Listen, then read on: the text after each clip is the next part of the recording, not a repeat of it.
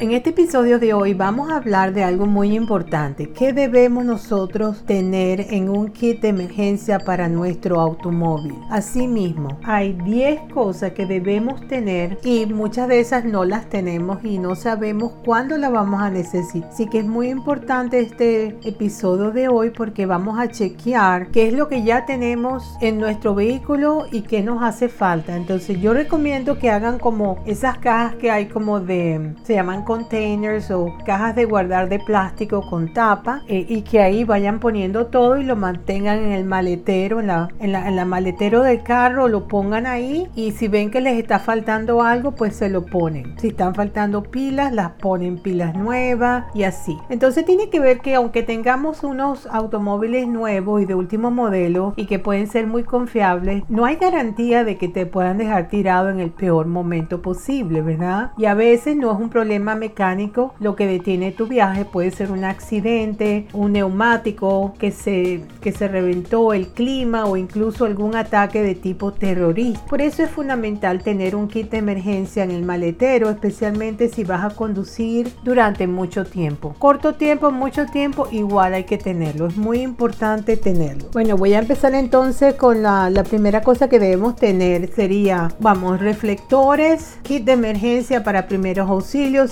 2, extintor de incendios 3, cables para pasar corriente 4, impermeable 5, correas para remolcar 6, herramientas de emergencia USB Stinger 7, 8 arrancador portátil, balizas de emergencia y bueno, ahí van. Entonces vamos a ir viendo entonces lo que es los reflectores. Los reflectores es uno de los aspectos más peligrosos de quedarte atascado en el costado de una carretera. Es el riesgo de una coalición con tu vehículo y otro que puede pasar. Coloca al menos un reflector a varios metros detrás de tu automóvil, advertirá a los demás conductores y creará una barrera entre tu auto y el tráfico que se aproxima. Los reflejos suelen tener forma de triángulo como el que se muestra arriba en la foto. Bueno, esta es la página web de donde lo saqué. Al final se los voy a poner de dónde fue que salió. Entonces sería este. Reflectores sería el número uno. El kit de primeros auxilios sería el número dos. Es muy importante. Ya vienen listos. Una cajita que dice primeros auxilios. Agarren esa que ya está todo listo. Tener un botiquín de primeros auxilios a tu disposición es crucial si estás involucrado en un accidente menor. Ya sea que se trate de un choque con otro automóvil o de un paso en falso durante una caminata. Es aconsejable llevar vendas,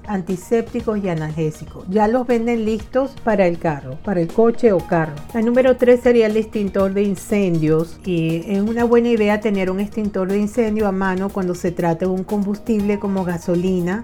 Después de un accidente automovilístico se puede presentar un pequeño incendio y pueden ser muy comunes. Se pueden convertir en un problema mucho mayor en cuestión de minutos si no lo atacamos a tiempo. Este sería el número 3, extintor de incendio. El número 4 sería cables para pasar corriente. De todos los artículos que puedes empacar en un equipo de emergencia, los cables para pasar corriente y una linterna serán las herramientas que utilices con más frecuencia. Después de todo, a veces los humanos pueden ser muy tontos e inevitablemente dejaremos una luz de techo encendida o nos olvidamos de apagar las luces del estacionamiento, eh, de donde estamos, lidiar, o sea, cuando nos para, parcamos, no apagamos las luces, lidiar con una batería descargada es menos que un dolor de cabeza cuando tienes cables para pasar corriente en tu maleta. Muy importante. La número 5 sería un impermeable. Una avería ya es bastante mala, pero tener que cambiar una llanta al costado de la carretera en medio de la lluvia es aún más frustrante. Si bien un poncho plástico básico no te salvará la vida durante una emergencia, te hará ese momento desagradable mucho más fácil, ya sea que tengas que caminar bajo la lluvia torrencial para buscar ayuda o si necesitas pasar 10 minutos con la cabeza debajo del capó. Entonces muy importante. Esta sería la número 5. La número 6 sería correas para remolcar. Quedarse atascado no es lo mismo que averiarse, pero el resultado final es el mismo, ya no te mueves. Al conducir en condiciones invernales es importante llevar una correa de remolque o dos en caso de que te atasques. Hará que,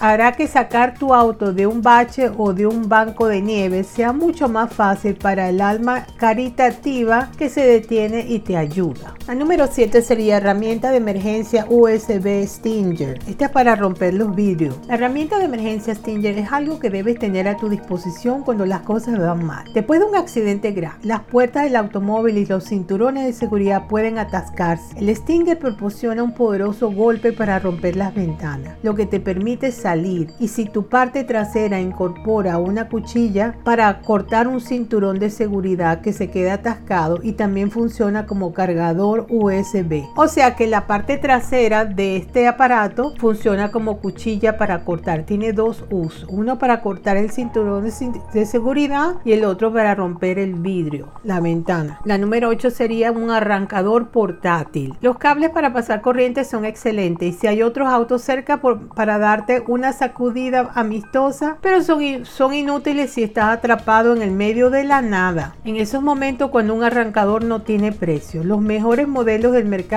como el arrancador de DB grande P Power, DB Power. También pueden cargar dispositivos como computadoras portátiles y celulares. La número 9 sería balizas de emergencia o luces de emergencia para colocar en la carretera. Esta sería entonces la número 9. Los reflectores les dicen a los vehículos que vienen en sentido contrario que tu automóvil está averiado al costado de la carretera, pero las inclemencias del tiempo reducen en gran medida la visibilidad. Sugerimos unas balizas de emergencia en estas circunstancias para asegurarte de que te vean. Es muy importante porque mucha gente que se accidenta les llegan por detrás carros que vienen de las autopistas muy rápido y que no tuvieron chance de darse cuenta y muchas veces ocurren accidentes fatales con muchos muertos porque no se tomó esta precaución. Algo tan sencillo como tener lo adecuado en tu maletero puede resultar en algo muy peligroso. Así que vamos a ponernos todos a chequear qué es lo que tenemos en nuestro contenedor y qué nos hace falta. La número 10 sería opciones todo en uno. Eh, por ejemplo, hay una compañía que se llama la AAA aquí en los Estados Unidos, pero me imagino que en Europa y en otros países deben haber esas compañías que auxilian, que la gente se afilia a ellos, pagan una cuota semanal o anual para que los auxilien en cualquier momento que necesiten y ellos vienen y no hay que pagarles en el momento porque ya son parte de la membresía. Aquí, por ejemplo, en Estados Unidos hay una compañía que se llama AAA. Ellos venden un kit de emergencia que ya trae como más o menos todo lo que vas a necesitar. Comprar eso directamente también sería una buena idea. O uno mismo lo va haciendo a medida de que ya sabes lo que tienes, pones tu contenedor de plástico con una tapa y vas colocando ahí todo lo que debes tener. Varias empresas ofrecen estos kits de emergencia todo en uno para las carreteras que incluye la mayoría y a veces todos los elementos enumerados anteriormente. El precio varía desde 20 dólares por kit básico hasta 100 dólares por algo más avanzado. La AAA vende un kit de 25 dólares que incluye una linterna con batería, cables para pasar corriente, cinta adhesiva, un destornillador con dos puntas y un poncho, entre otros artículos, además de una práctica bolsa para guardarlo todo que no se deslice en tu maletero. Viene como en una todo metidito ahí organizado